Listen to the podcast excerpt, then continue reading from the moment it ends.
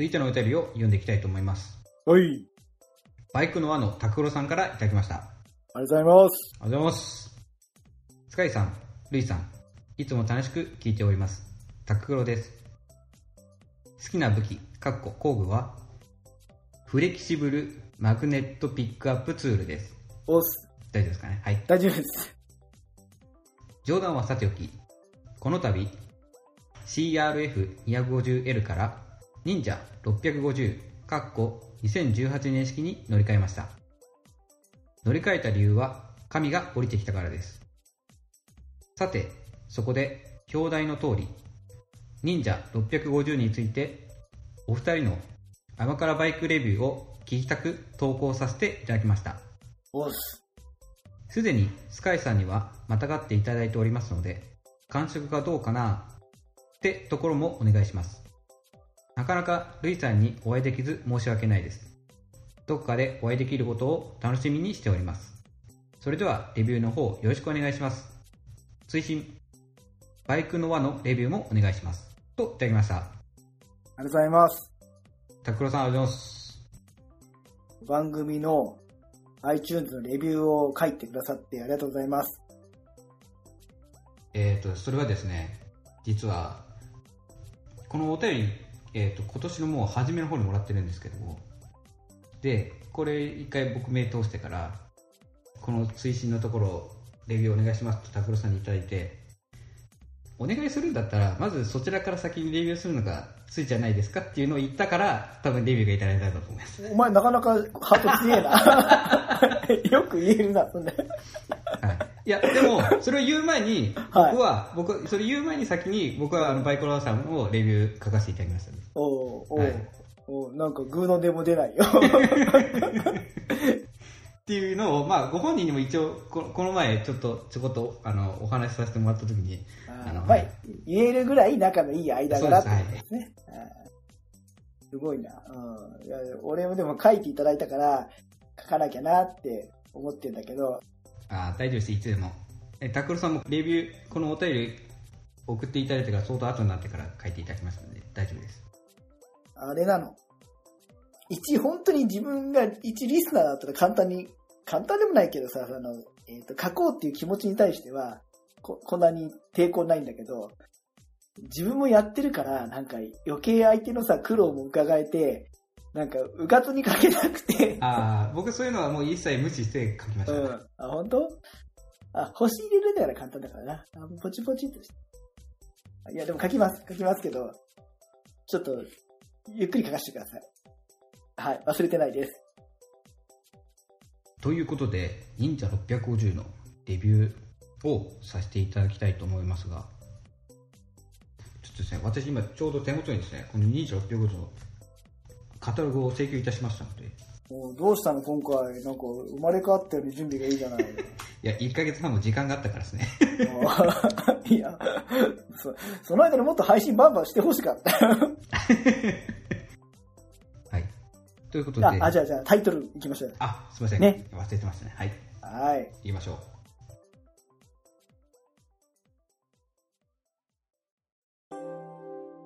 みんなでお話しできる行きつけのライダーズカフェ。ネットに作りませんか？バイク系雑談番組、アットみずき。この番組は、リスナーの皆さんにもコメントで参加していただく、インタラクティブ型バイク系雑談番組です。近況やお題から始まった話が、どんな話につながるのかは、参加する皆さん次第。アットみずきは毎週木曜日、21時からツイキャスにて放送中。番組の詳細は、アットみずきと入力して、ウェブで検索。皆さんとお話しできるのを楽しみにお待ちしています。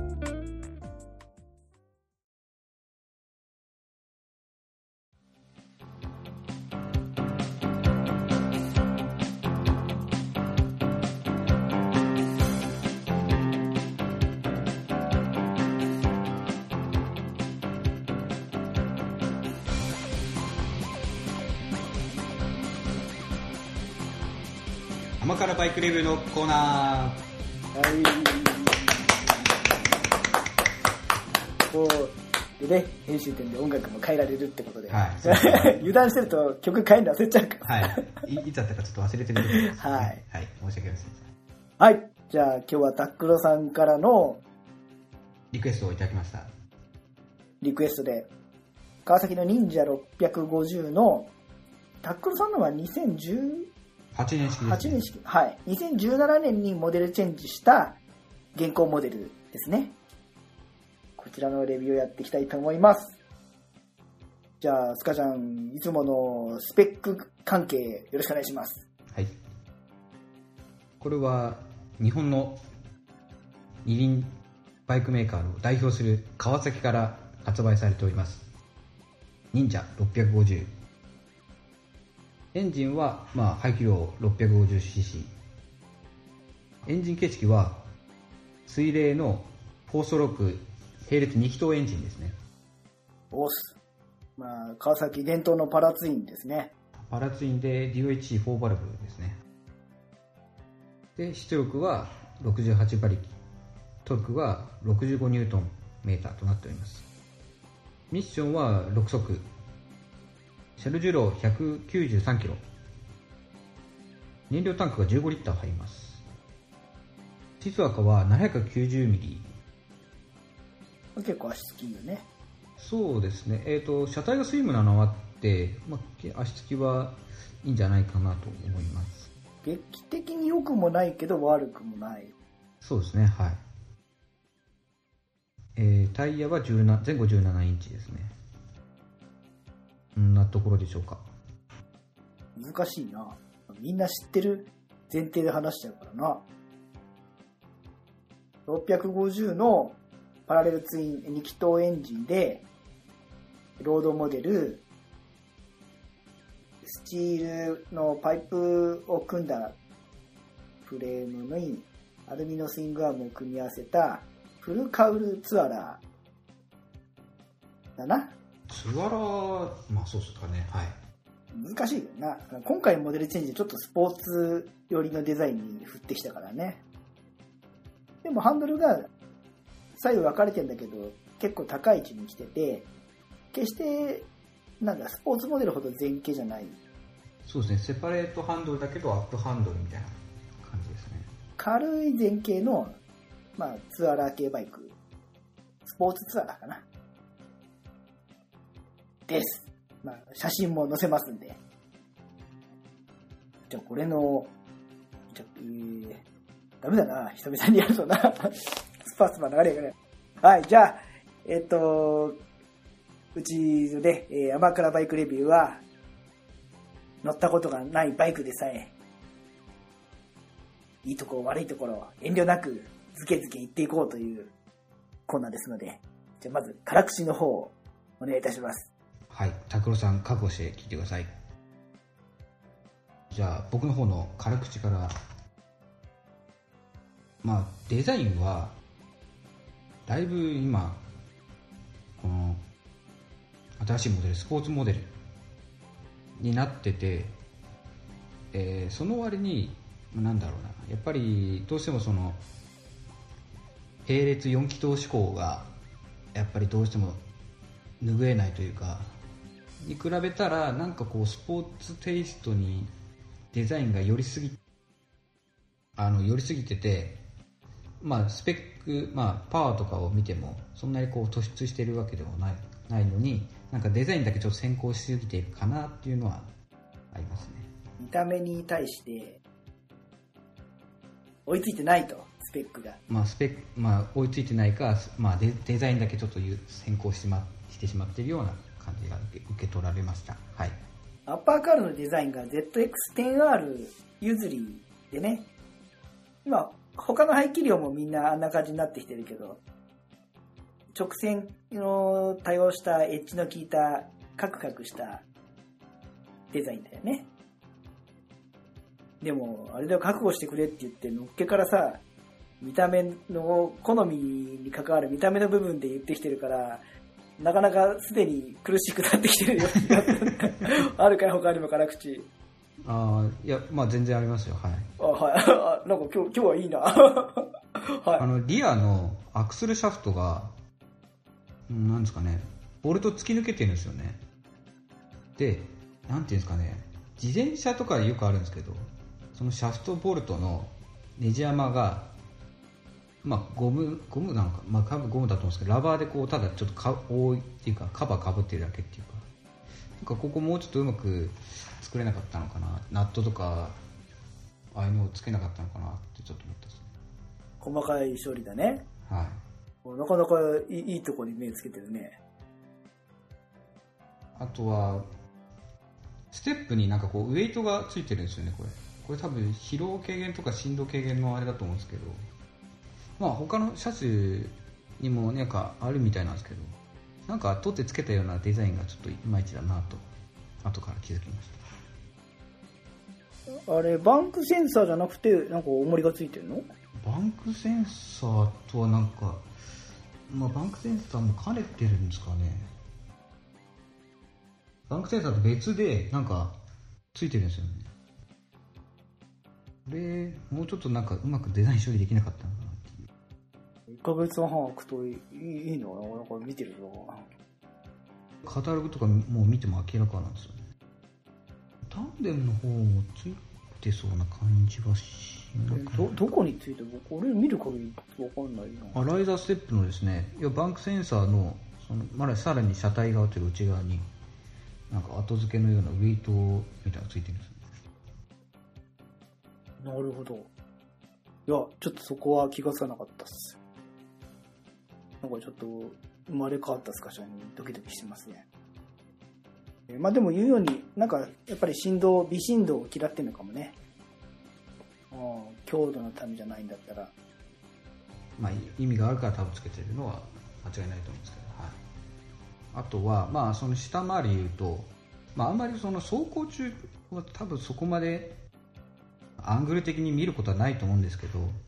こうサイドカウルがあってでアンダーの方に目をやると、まあ、触媒がちょうどライダーのお尻の真下ぐらいにあるんですけどもその手前の液パイがこうちょっと見えちゃってるのがうん、どうせだったらもうちょっと隠してほしかったかなっていうのがありますね。細かいね。はい。はい。まあ、細かいところしかないんですけど。あとオプションで、このサイドパニアとトップケースが付けられるんですけども、これ併設ができないんですよね。あ、そうですね。どっちかね。どっちかしか付けられないっていうのが、せっかくオプションで出してるんだったら、両方付けられたらいいのになっていうのがありましたね。そうだな。いい目線だと思います。ツアーラーにも使えますよって言ったら両方つけられたら嬉しいよね。せっかくなんでうんまああとはそうですねやっぱりせこんなスポーティーなバイクだったらもうちょっと僕僕僕自身はもっと前傾して乗る方が、まあ、その乗ってる最中もかっこよく見えるんであそのそんなにアップライトなハンドルじゃなくてもいいかなっていうのがありますねそっか、400のスポーツがないんだもんね。その、ZX10R の代わりにさ、しいや、6R がなくなっちゃったのか ?400 っていうか、ミドルクラスのないよね。いや輸出輸出向けにはあるんですよあ、そうなんだ。あのー川崎さんのよくわからないところがあの川崎モーターサイクルさんのホームページと川中のホームページがあるんですよ。そこそれでそれぞれであの乗ってる車種の、まあ車種うん、乗ってるなんですかね、まあ、ページが若干こう違うというか。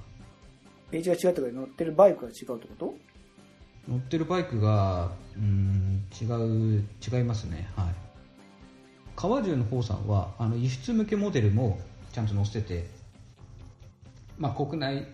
向けのバイクとまあちゃんと区別が分かるっていうのとああ、そっか、川崎モーターサイクルは本当に自分のとこで売ってる車両しか載せてないから、抜けがあるってことなんだ。確かに、モーターサイクルの方には 6R はないな。まあでもそれとの明確な差別化ってことなんだろうね。はいまあ、僕の辛口はこんなところになりますはい。スカちゃんに、見た目からかよとか、細けえなとか言ったけど、そうそうなったのは、とてもよくわかるところで、俺も調べたんだけど、ないんだよね、あんまりね。明確な、明確なダメポイントが。まあ、だけどさ、久々の甘辛だしさ、やっぱこう、タクロさんのパイルとかで受けて立たなきゃいけねえなと思って、一生懸命探した悪いところを。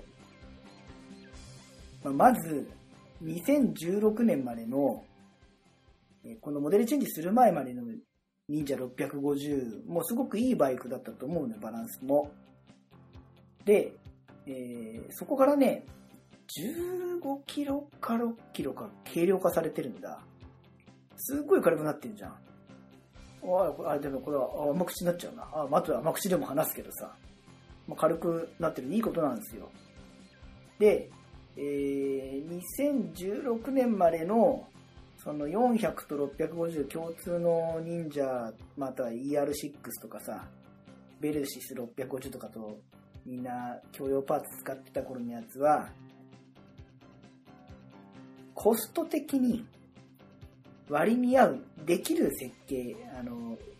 やれる設計で作ってたと思うんだ。本当はこういう構造を使いたいけどコスト上がっちゃうからここまでにしようとかあのサイドのさサイドに見えるように片側に配置したあのリンクレスのリアショックっていうのもリンクつけると高くついちゃうからリンクレスでやるダイレクトにつなぐんだじゃどうだったらどうせならちょっとこうデザインに取り込んであのしまおうと。ごまかそうじゃなくてもうどうそれを逆逆手に取ってデザインに生かしたいいデザインだと思うんだけど性能的にはさリンク式のリアサスにはもうかなわないから、まあ、そういった部分とか、あとフレームの特にピボット周りの溶接とか、あの細かいところの処理で、やっぱりちょっと安っぽいなっていう、昔の、その、ミドルクラスにも4気筒をバンバン作ってた80年代から90年代の、あの、構造のバイクを見られた目で見ると、安っぽいなっていうとこが結構見受けられつつ、もうあったとこに対して、2017年からは、多分今までこう、地道にちゃんと利益が出る体制で、作りすぎないで、やってきた、その、地味に積み上げてきたものを使って、例えば、あとエンジンとかそのまま活かせる部分は、あの、そのままスライドして、で、ちゃんと、あの、やりたい設計を追加して盛り込んできたと思うんだ。フレーム今回軽くしたのもそうだし、イヤサス変わったのもそうだし、全部、だからこれ、辛口じゃねえな、褒めちゃうってことになっちゃうけど、そういうね、コストに見合うバイク作りからやりたいバイク作りの設計にこう、シフトしてきたモデルがこの17年モデル以降だと思うのよ。で、今回フレームが変わって、えー軽くなったとこいいんですけど、代わりにね、えっ、と、リアサスをリンクにしてフレーム変わったせいでね、シートが、シートの性能が思いっきり落ちたと思います。実は16年までの、えー忍者650のシートは、川崎のこの開発してる人が川崎のラインナップの中で一番乗り心地のいいシートですって言ってたんだって。はいあの Z 模様が入ったデザインちょっと模様のデザインまでは俺も見てないんだけどその開発の人の逸話っていうところでさあの調べたから。だけど17年モデルすごい見た目スポーティーでかっこよくなったんだけどフレームとそのサスのトリスケーチの構造の変化でシートの下の裏側のスペースが多分取れてないと思うんだ。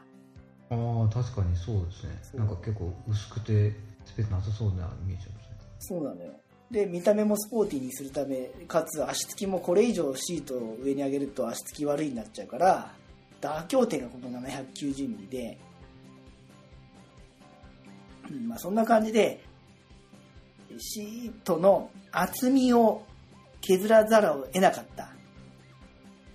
というところを引っ張り出してきまして結果薄くてお尻痛くなるシートだと。で事実拓郎さんも痛いって言ってたからああそうですねなんかまあ拓郎さんは結構 CRF の時もシートカスタムされてましたけど今回はだいぶなんかクッションにだいぶ入れちゃっておっしゃってましたねタックロさんが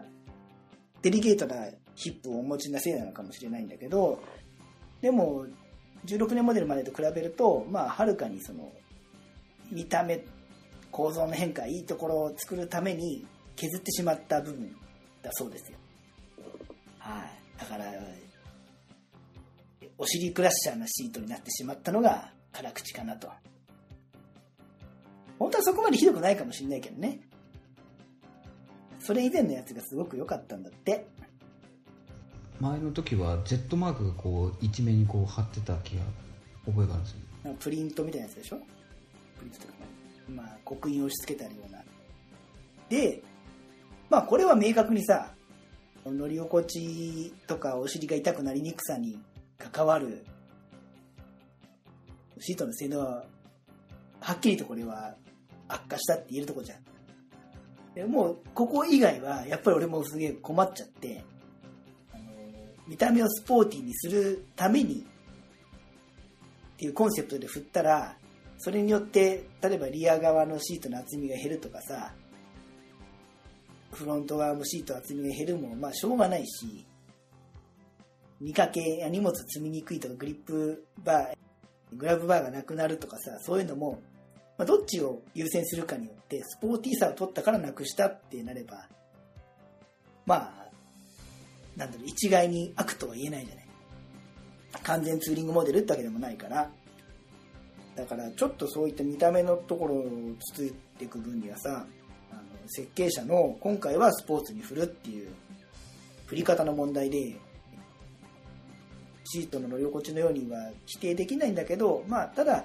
グラブバーがなくなったり、リアのシート薄くなったり、えーっていうのが、スポーツモデルとの差別化するんだったら、ちょっとあってもよかったかなと。もしくはつけられるようにとかね。それと、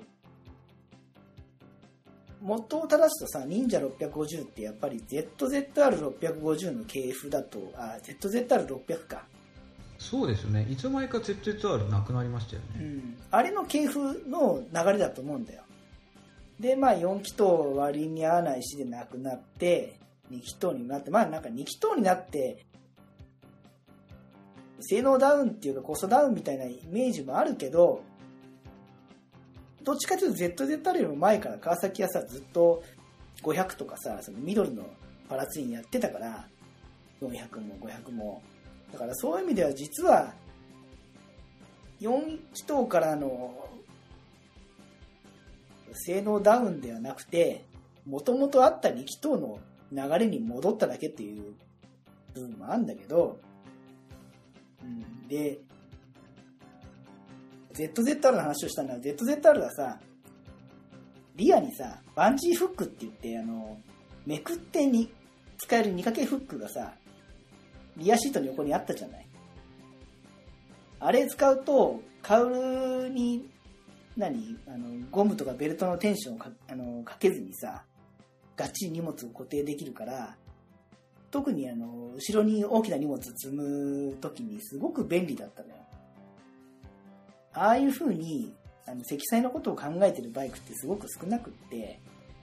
シートカウルの裏側、下側にフックがありますよっていうのがもう大半だったから、えーベルトとかゴムで後ろに荷物くくると。で、後ろのシートカウルの横にテンションがかかって、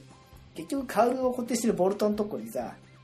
ひび入れちゃって割れちゃってっていうのが、もうほとんどだね。あとはベルトが、ベルトやゴムが直接擦れるところに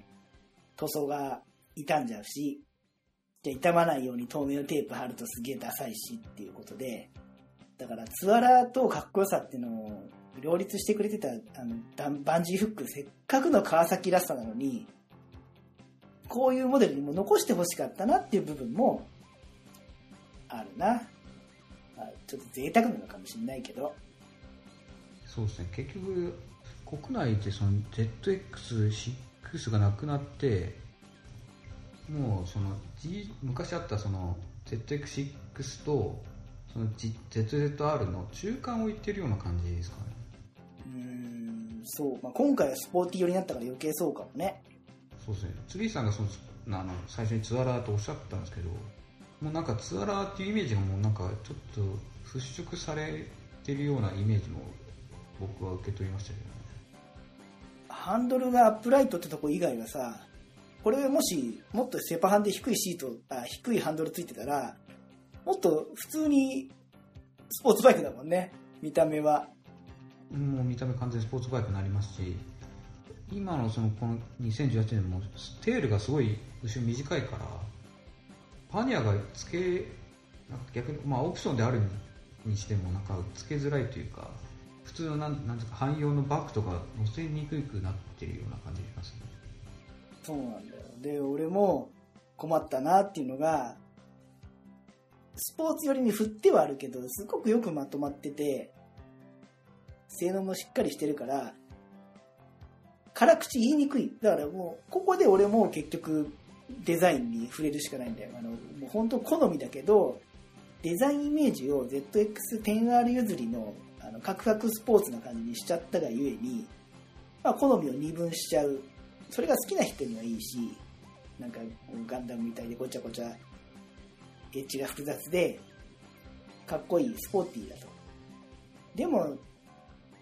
俺はちょっとなんか、一個前のモデルのマイルドな感じも良かったなっていう。これはもうドンピシャで合う人と合わない人の差だから。で、全部 10R 系のデザインになってきちゃったじゃん。他のクラスでさ。だから、コーポレートデザインとして統一感があって成功してる面もあるけど、ちょっと、スポーツより過ぎたかなっていうぐらいしか、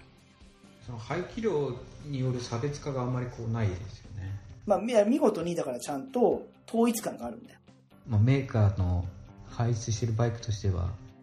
そう、忍者1000とも似てるし、まあ、今度この間出た400、250もさ、少しあのあっちの方が新しい感じのライトを使ってるけど、でも一目で、もし色が緑じゃなくてもさ、全く一色の色で作ったっても、川崎忍者ってイメージがあるもん。直線のエッジを使ったデザインが。だから、そう、まあ成功はしてるんだよ。うんで、ただ、俺はなんかその、10R の、今の 10R、あ測った。俺今の 10R デザインがあんまり好きじゃないのよ。性能はすごいいいけど、まとま、バランスよくて速いしさ。俺の中の ZX10R の、もう、何、理想は、初代 10R なの。初代？うん、初代 ZX10R がもうめちゃくちゃ直線で、かっこよくて、それまでなかった、すっきりしてるんだけど、複雑な面を使ってこのように、エッジもシャープでかっこよかった。おーただ、バランスが悪くて、じゃあ、どこでも誰でも、あの、よく曲がってよく走るかっていうと、乗るのはちょっと難しいバイクだったみたいね。うんだけどデザインは初代 10R が理想だから、今の 10R よりも、今の 10R の中身で初代 10R の側がついたらいいのになって思っちゃって。あと H2、今の H2 も唯一無二のデザインだから、あれはかっこいいし、いいなって思うね。あとは遡ってもやっぱ900忍者と ZZR の1100の C 型まあ、D, D 型の方がよくかっこよくまとまってるけどでも C 型のラムやダクトが片側にしかついてないあの左右非対称のあの悪さ感って言ったら当時の他のバイクと比べても C 型はやっぱり渋いなっていうもうこの4機種ぐらいがすげえかっこいいなと思うんだけどそれ以外に今の全部 10R 顔になっちゃったのはちょっとやりすぎかなって思ってます。あただ好みです。これぐらいしかケチつけるとかないぐらいよくできてると。はい、もう辛口だっていうのに辛口の中でもう褒め始めちゃってるところがちょっと悔しいんだけど、はいなんですよ。はい。俺も辛口はこんな感じです。はいおっす。今回はここまで次回に続く